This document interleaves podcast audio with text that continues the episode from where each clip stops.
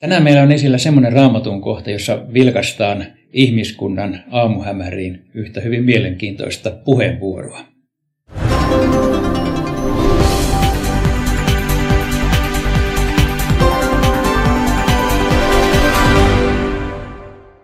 Luomiskertomuksessa ensimmäisen Mooseksen kirjan kolmannessa luvussa on tällainen jae.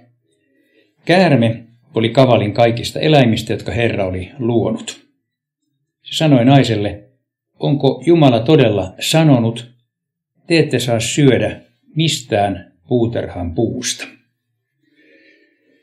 Käärmeet hän eivät tavallisesti puhu, ja kristillinen kirkko on aina ymmärtänyt tämän käärmeen paholaiseksi, joka tässä käyttää itse asiassa maailmanhistorian ensimmäiset repliikkinsä. Ja nyt tänään hiukan tarkastellaan niitä.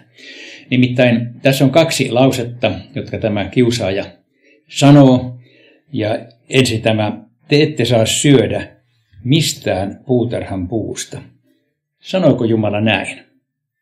Ei sanonut. Jumala sanoi, että te saatte syödä kaikista paratiisin puista, paitsi yhdestä. Mutta olennaista on se, että nauttikaa paratiisista, syökkää hedelmiä, yksi rajoitus on. Kärmeen repliikki on siis aivan ilmiselmä vale. Se panee Jumalan suhun jotain sellaista, että Jumala ei ole sanonut, ja itse asiassa tämä on tämä kiusaajan äidinkieli, tätä hän aina käyttää.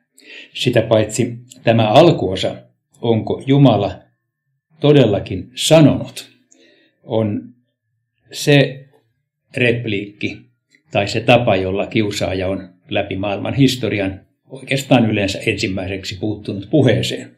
Nimittäin siinä on kysymyksessä Jumalan sanan vääristely tai Jumalan sanan epäily. Niin, että kiusaaja sanoo tänäkin päivänä meidän sydämissämme, ei kai Jumala sentään ihan näin ole sanonut, ei kai raamattua ihan vakavasti pidä ottaa, ja mistä me tiedämme, mitä Jumala sanoo. Ja kun se saa tämmöisen epäuskon siemenen kylvettyä meidän sydämiimme, niin se on jo saanut pienen otteen meidän elämästämme. Siis hyvä muistaa, että tämän tapaiset ajatukset tulevat kiusaajalta. Mutta mitä sitten Jumala on sanonut? voin kertoa teille. Jumala on sanonut sen, mitä on tässä kirjassa. Tässä on Jumalan sana.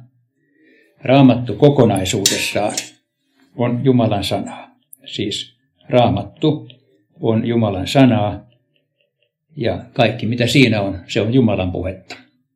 No, Raamattu on kyllä tosi paksu kirja, että jos lähtee Jumalan sanoja etsimään, niin voi olla kova työ etsiä, että mitä sieltä varsinaisesti sanotaan. Ja niinpä ajattelinkin tässä lyhyessä puheenvuorossa sanoa, että otetaan sieltä esiin yksi ydinlause, joka kiteyttää, mistä raamatussa on kysymys.